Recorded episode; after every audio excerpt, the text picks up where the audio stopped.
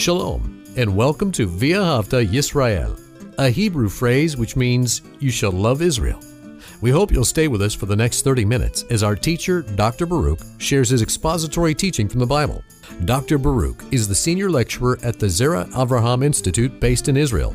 Although all courses are taught in Hebrew at the Institute, Dr. Baruch is pleased to share this weekly address in English. To find out more about our work in Israel, please visit us on the web at loveisrael.org. That's one word, loveisrael.org. Now, here's Baruch with today's lesson.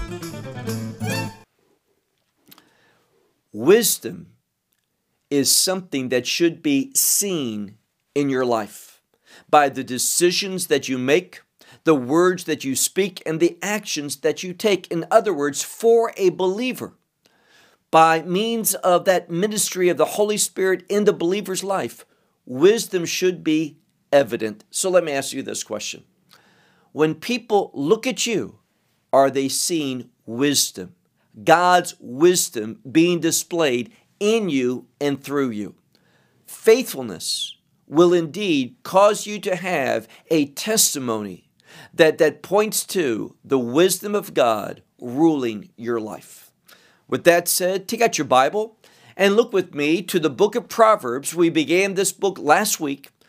We looked at the first 19 verses of chapter 1, and now we're ready for the second half of this book, the second half of chapter 1, and we're going to begin in verse 20. And again, we're going to see undeniably that there is an emphasis upon wisdom being made evident through believers, through the people of God. Look with me to verse 20. Proverbs chapter 1, verse 20, and notice the first word. It's the word wisdom, but it may not be reflected in your translation, but when I look at the Hebrew here, wisdom is in the plural. So we're speaking about a abundant wisdom a wisdom that is unique, a wisdom that is discernible from simply knowledge and understanding that comes perhaps through learning or through experience or through some other physical means. So here, the word wisdom is in the plural in order to show that it's unique, that it is a heavenly, that it is an abundant wisdom, not uh, found normally and naturally in this world. And he says here, wisdom, literally wisdoms, are outside, meaning they're in the public. They are able to be seen. And what does wisdom do outside? Notice it says, it will shout in the streets. Now, the word here for streets is the basic Hebrew word for a street, but, but in ancient English, it saw this word as referring to perhaps the plazas or the squares that are common in many loca- locations. But here, the emphasis is how wisdom will shout. And this word for shout is a word for, for an emotion and usually an excitement. One that, that is, is originating from the fact that through this wisdom, and this shout, there is going to be a good outcome. God's wisdom brings about a good result, and therefore we should be public about wisdom. We should display it, we should proclaim it in a, a public manner. And then it says at the end of this verse, Titen kola, she will give. And wisdom is seen in the feminine in Hebrew. Wisdom, she will give her voice, meaning that she will be able to be discerned, to heard. She is going to be evident. And that's what we should understand. That God wants us, He commands us, He expects from us that we behave according to wisdom, not the knowledge of this world, not the elementary things of this world, but rather we should be distinct, different, unique, and set apart. And wisdom enables us to discern things differently from the rest of the world and provide a godly witness to others that they can see that there's something different about us.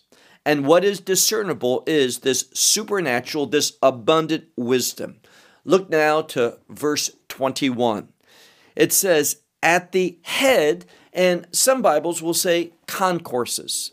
Now, this is a word where its basic meaning is something that makes noise, kind of a, a humming sound.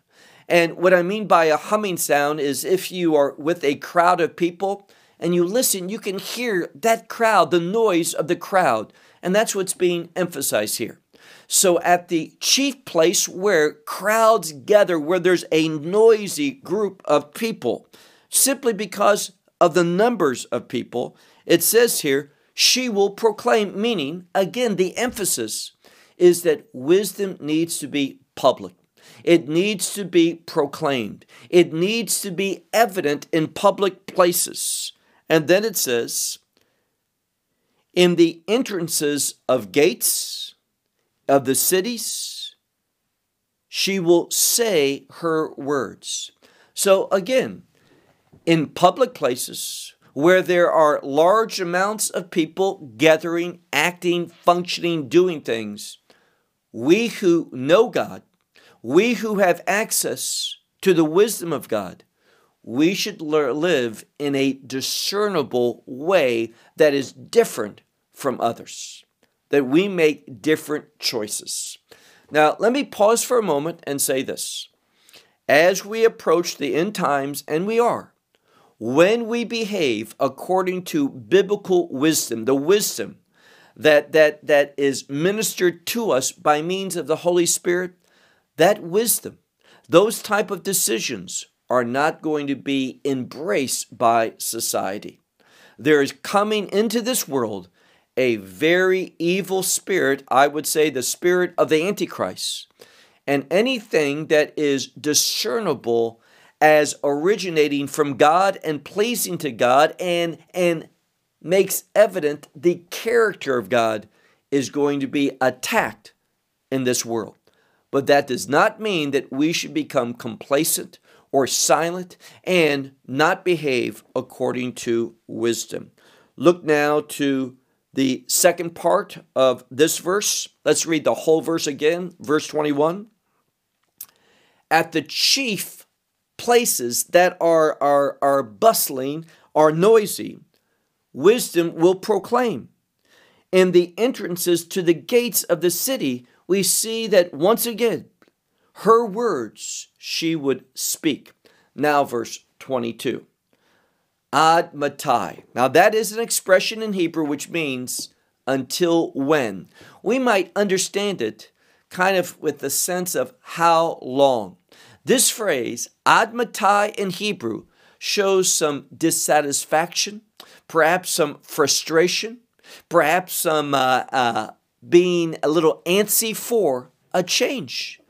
And what does the scripture say? Look again at verse 22 where it says, How long, and then the next word, the simple ones. It's in the plural, people who behave not according to the knowledge of God, the truth of God, the wisdom of God, but here we're talking about individuals that, that base their life on the elementary things of this world.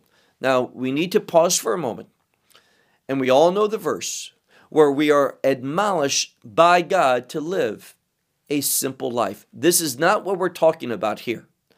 When it talks about the simpletons, what it's talking about are people that reject the things of God and they, they are committed to, we might even say in bondage to, the things, the elementary things of this world. We are not called to be worldly minded. That's what a simpleton is. Someone who is worldly minded and makes decisions based upon the ways of the world instead of the ways of God.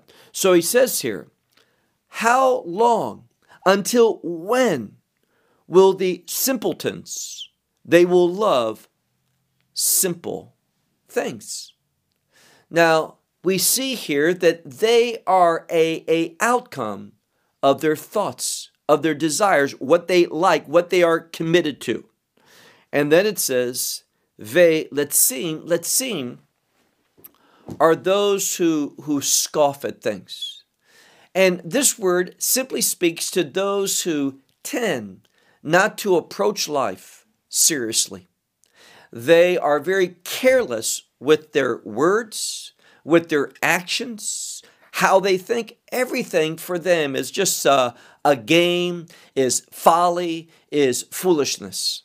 And therefore, he warns that these scoffers, they, they covet, they are given over to, in other words, their own folly and fools. Look at the end of verse 22. And fools, they will hate knowledge. And here we're talking about true knowledge, the knowledge of God.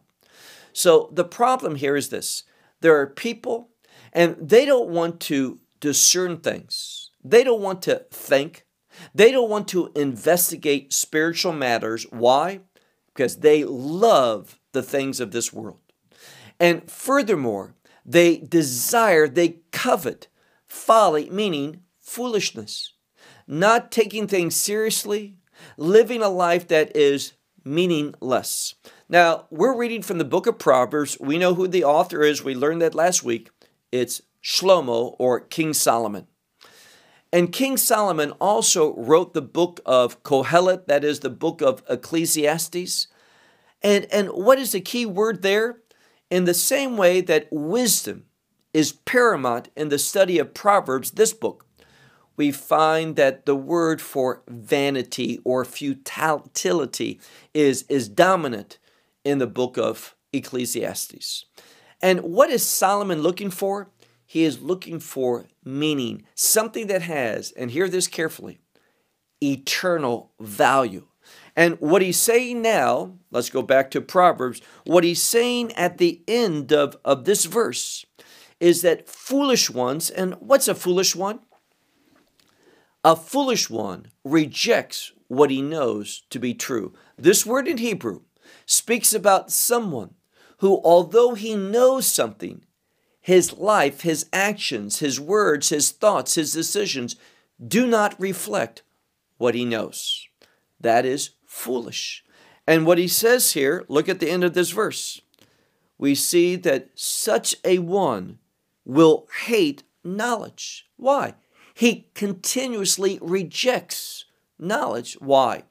Because he doesn't want to live according to truth, according to known things. He wants to go his own way. And we'll see this in a moment. Look at verse 23. Verse 23 is the basic word for turning. Now, we need to understand this in two ways. Sometimes when we look at the Bible, we see something being said and it can be understood rightly in two different understandings. Now, we have the word, let me just read it here. It's the word teshuvu, which is a verb, and it, it's derived from the same word teshuva, which is repentance. Now, repentance is a turn. And what it's saying here is this they should turn to my reproof. That's what we should do. Reproof is a word of, of discipline, meaning this a reproof, biblically speaking, is God saying, You ought not do that. This is not good. So he rebukes us, he, he reproves us, and says, Don't do this. Now, we should turn to his reproof. That's what wisdom is. But also, we can understand it as such people, these scoffers, these foolish ones, they turn and they turn not to his reproof, reproof and reproof, reprovement. What happens? They turn away from it. And this is how we should understand this first part. What God is saying is turn to my reproof, my rebuking of you, and he says, If so, what will he do? Hineh. This is a word of paying attention. It's a word that says something significant is about to follow. He says, Behold, I will, and this is a word for bubbling up or pouring out. I will pour out to you my spirit. Now, when we repent, We are turning towards God, therefore, we will have access to the spiritual. And he says, I will make known to you my words. Now, it all begins with repentance. And again, repentance in its most both basic form is to agree with God. Therefore, after agreeing with God, we're able to bear fruit worthy of repentance, which means that that proves, that demonstrates that we have repentance. But repentance is simply, it begins with agreeing with God, His standards, His ways, and saying yes to His reproof. Move on now to verse 24. Because I have called, but what happens? But you have rejected. You have prohibited, in other words. Behold, I have called, but the problem is, you, these foolish ones, these scoffers, they they uh, uh, re- rebuke God's reproof. They reject. They prohibit what God is saying. And then God says, I have uh, stretched out my hand. But what happens? Ve'en makshiv. There's no one who's listening. Now, I hope you're seeing something. In this second part of chapter 1, God is willing to give wisdom. God is willing to teach. God is willing to reveal what He desires, what He believes is good. And of course, what God says is good is good. It is right. It is proper. It is desirable. It is what we should be willing to receive. But what's happening here? What we're seeing here is that these scoffers, these clowns, these foolish ones, they are willfully rejecting. They are willfully prohibiting God's truth from entering into their life. Why? Because they're not interested in serving God. And we always have to ask ourselves we get up in the morning, do I want to serve God? Do I want to do His will? Am I going to be an individual that demonstrates a commitment to the purposes of God? If so, then God's going to supply wisdom and understanding and knowledge. If not, if, if I reject His will, then, then God's not going to provide anything that's going to assist us in accomplishing His will. Notice the end of verse 24 there is no one who is listening. Verse 25.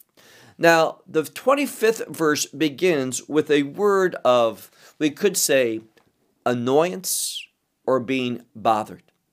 And what he says here basically is that these people, you, and it's in the plural, you will be bothered by all of my counsel. God, He wants to give counsel to us, He wants to assist us in setting our, our ways in the proper direction, going in the proper pathways. God's willing to do it. He's desiring, He's able.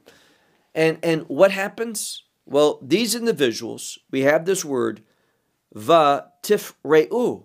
They are bothered. He says, You are bothered. You are annoyed by all my counsel. And again, the same word for a rebuke or a reproving or a re, re, a, a word of, of setting things in order, it says here, you will not be wanting. Now, there's a couple different words in Hebrew for desiring or wanting. And we have the word rotse, which means I want, or we have the word chafetz, which is a stronger word. And then we have this word. This is probably the strongest word in the Hebrew language for desiring and wanting. And what this scripture says, look at the end of verse 25. My reproof, my rebuke, my desire to set things in order, it says, you strongly do not want. Verse 26. Also, I, your, and notice, because there's this rejection of God's desire to set things in order, God's wisdom, God's knowledge, God's counsel.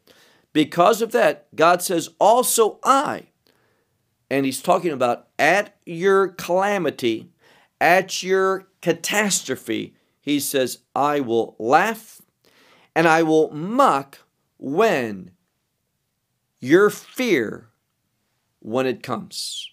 So notice he says something. You're going to have, because you reject the wisdom of God, you are in essence inviting calamity, catastrophe, and what else? Fear into your life. Now let's pause again and talk a moment about fear. And we're not talking about the fear of the Lord, that is giving God priority, but we're talking about a fear that is terrifying. Something that you see, something that's about to happen, something that you're going to experience, and it scares you in a very, very strong manner. Now, we know something. When, when we have fear, we can feel that fear in the pit of our stomach. And it's not a pleasant feeling. Fear never feels good, it is unsettling, it is disturbing. And this is what we choose. We choose this fearful, disturbing things to be brought into our life for us to witness their coming, and they will arrive there. And God says, because we have rejected and we scoffed and acted foolish in regard to His desires to set our life in order, for us to hear His reproof, and we've rejected it. Therefore, God says, I will laugh and I will mock when, when this calamity and fear comes upon you. Look now to verse 27. Now, there's a word here that is most significant. It is the word Shoah. Now, I don't know if you heard the word Shoah before, but if we translate it, it's usually the Hebrew word for the Holocaust. A great, great catastrophe, a horrible outcome. And, and what he says here, look at verse 27. He says, When comes as a Holocaust, your fear. So, this Holocaust, and we're speaking about simply a great and awful catastrophe, calamity happening to someone, and it's going to bring about fear upon these people. And then he uses another word for a catastrophe, a calamity. He says, and your calamity as, and now uses the word for a storm or a whirlwind. What this is speaking about is something that happens very, very quickly. This word is the modern Hebrew word that is oftentimes used for a tornado. Now, I used to live in, in South Florida, and we would have hurricanes. And one of the good things about a hurricane is this that you would know that it is coming for days. You would be alerted that there's a tropical dis- depression in the Atlantic, in the southern Atlantic, and uh, you would be told that it's likely going to form and become a hurricane in a few days. And then after it does, you're given two, three, four days to prepare. So that's the, the nature of a hurricane. This is not the word for a hurricane, this is a word for a tornado, which tends to form very quickly and the devastation that comes from a tornado can also happen in a moment. There's not a lot of advance notice. And this is what he's saying. Look again at verse 27. One comes as a holocaust, meaning a great disaster, which will bring you to fear. And then he uses another synonym for holocaust or catastrophe, he says, Your calamity as a tornado, it will come. And it says, When it comes upon you, and it's going to bring, notice the word tribulation, tsara, or trouble, and the word tsukah, which is great, uh, great misfortune. And he uses these exceedingly strong words, words that are, are very, very precise. He uses them to show when you say no to God's truth, His revelation, His, His wisdom, knowledge, understanding, when we reject that, what we're saying is, God, please send me these fearful calamities. Please place upon me a catastrophe, one of the worst types. Have it come quickly and have it bring about great devastation in my life. Now, no one would want to tell God, God, do this. But what he's teaching us is this when we reject wisdom, that is exactly what God hears us saying. And God will indeed, in the right time, at the right purpose, bring it about. Look now to verse 28. Then they will call to me, and I will not answer. Now, who's speaking here? God. He says, it's after this calamity, this Holocaust, this trouble, and I'm not speaking about the Holocaust that happened 80 some years ago. We're talking about that word, the word Shoah, referring to a great catastrophe. And here God is saying this. Look again at verse 28. Then, as a result of this, this catastrophe, they will call upon me, meaning they'll call to God. But God says, I will not answer. I won't respond. They will seek me, and this word for seeking is the word for seeking with great intensity, great commitment. It is derived from the word shachar, which is the earliest part in the morning.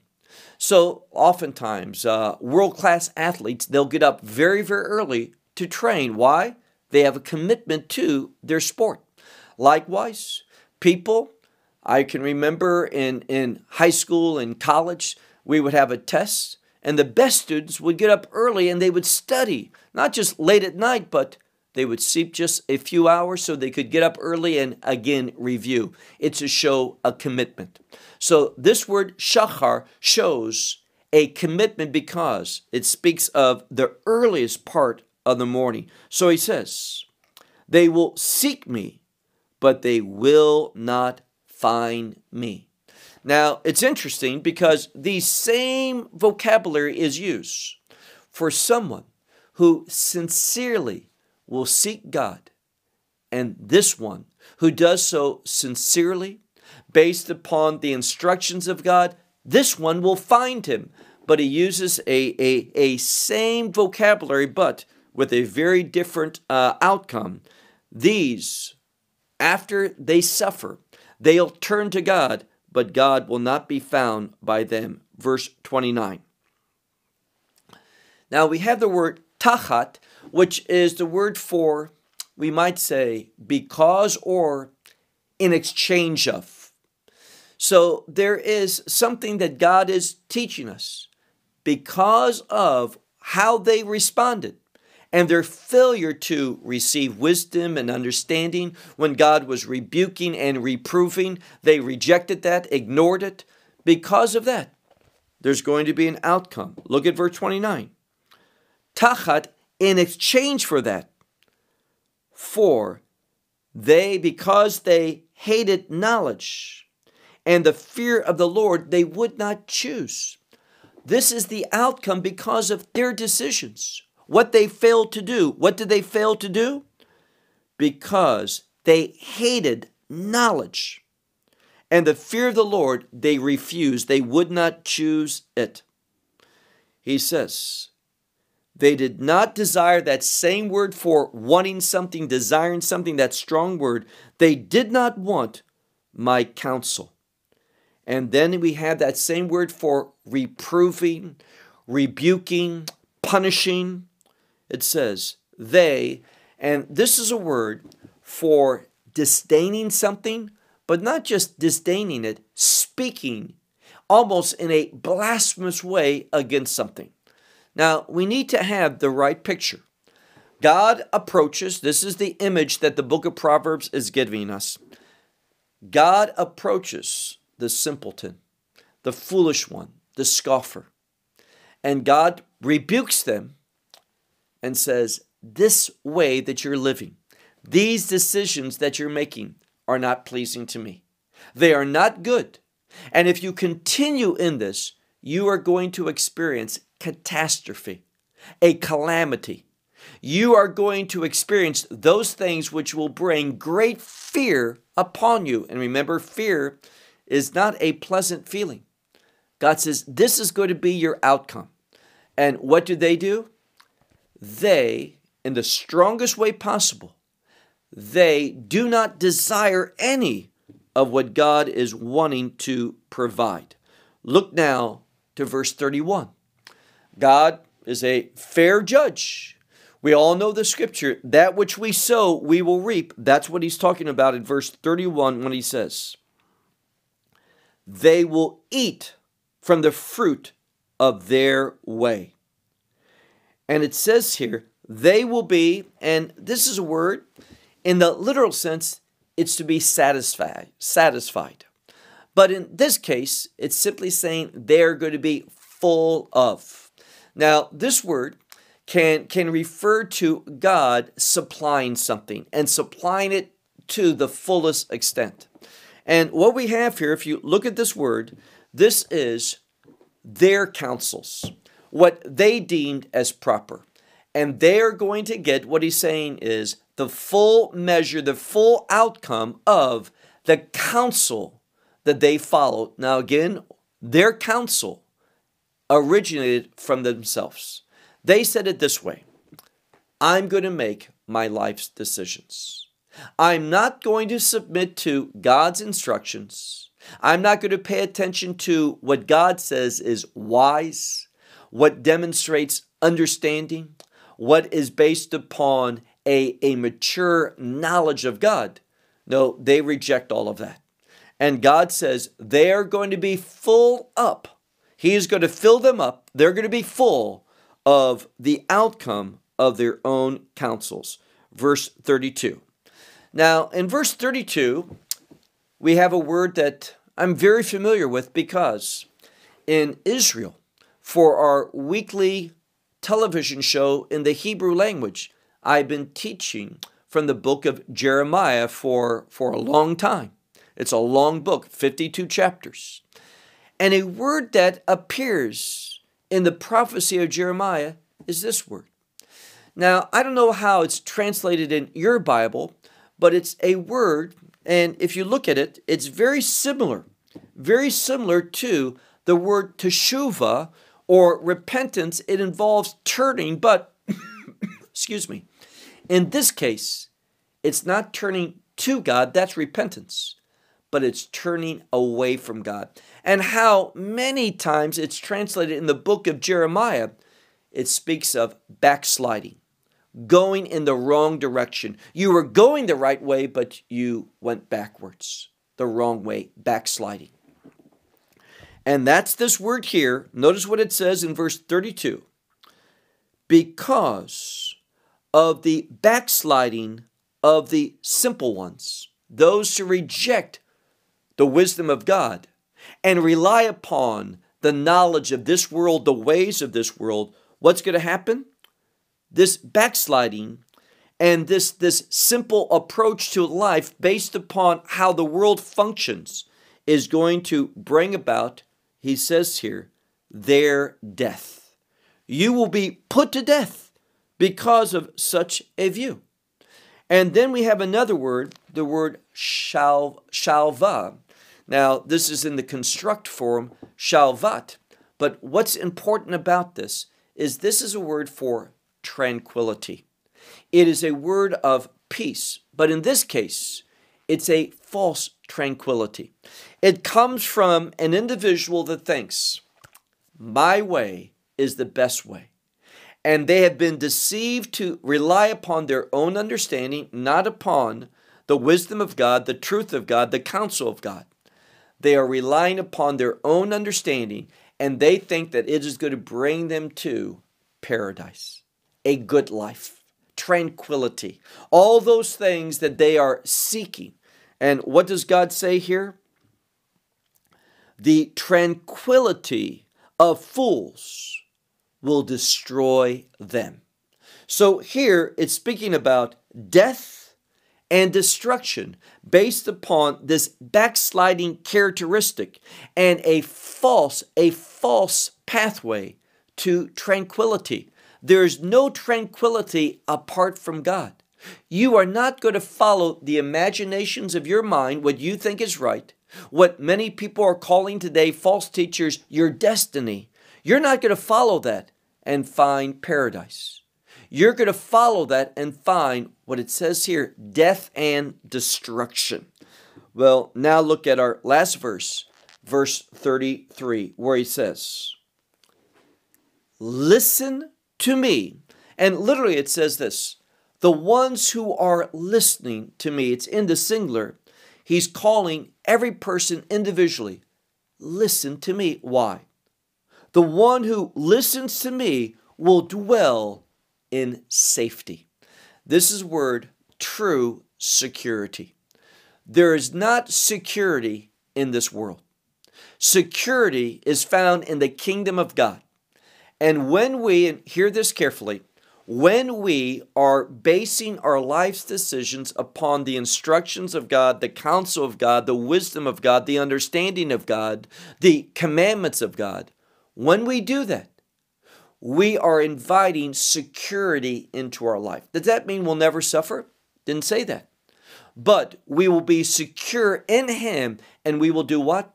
Exactly what Messiah told those seven congregations in Revelation chapters 2 and 3 that you will overcome.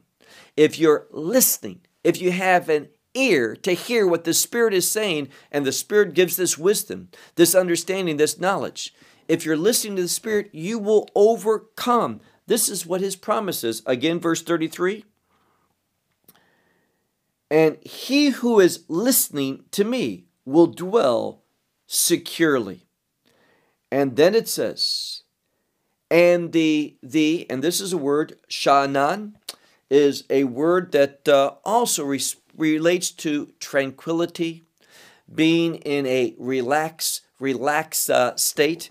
He says, and the the tranquility of the fear of evil, meaning this, he will not be in the false false uh, uh, state of a, a tranquility based upon the fear of evil, he won't fear evil. He will have tranquility, true tranquility, and he will be sheltered from any fear of evil. That's the proper way to understand this verse.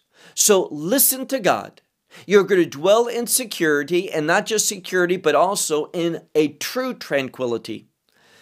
If you reject Him, you'll have that false tranquility that in the end will bring great fear because that calamity, that catastrophe is going to be placed upon you. So, again, let's conclude with reading this one more time. And he who listens to me will dwell in security and tranquility, and he will be free from, that's the implication, free from the fear of evil. What's evil? The character of this world. You look at this world and it's becoming more and more and more evil. Why? Well, there is a great expansion of knowledge, but it's the knowledge of this world. It, it originates of this world. It is not the knowledge of God. That's the difference. You have a choice to make. Everyone's going to have to make this choice. Either you are going to seek the wisdom of God and be led in His pathways, speaking, demonstrating, bearing evidence to the wisdom of God ruling your life, or you'll reject that and you will embrace the knowledge of the world. And what will the knowledge of the world bring upon you? Calamity, catastrophe, a false sense of tranquility. You'll be achieving that, you think, and what's going to happen? Evil is going to destroy you. That is what this first chapter and the second half of this first chapter is admonishing us. Let's make a wise decision to submit to the instructions of God and to display and to proclaim the wisdom of God publicly. That is what a true disciple will want to do. Well, I'll close with that. Shalom from Israel. Well, we hope you will benefit from today's message and share it with others. Please plan to join us each week at this time and on this channel for our broadcast of loveisrael.org. Again, to find out more about us, please visit our website, loveisrael.org. There you will find articles and numerous other lectures by Baruch. These teachings are in video form. You may download them or watch them in streaming video. Until next week, may the Lord bless you in our Messiah Yeshua, that is, Jesus, as you walk with Him. Shalom from Israel.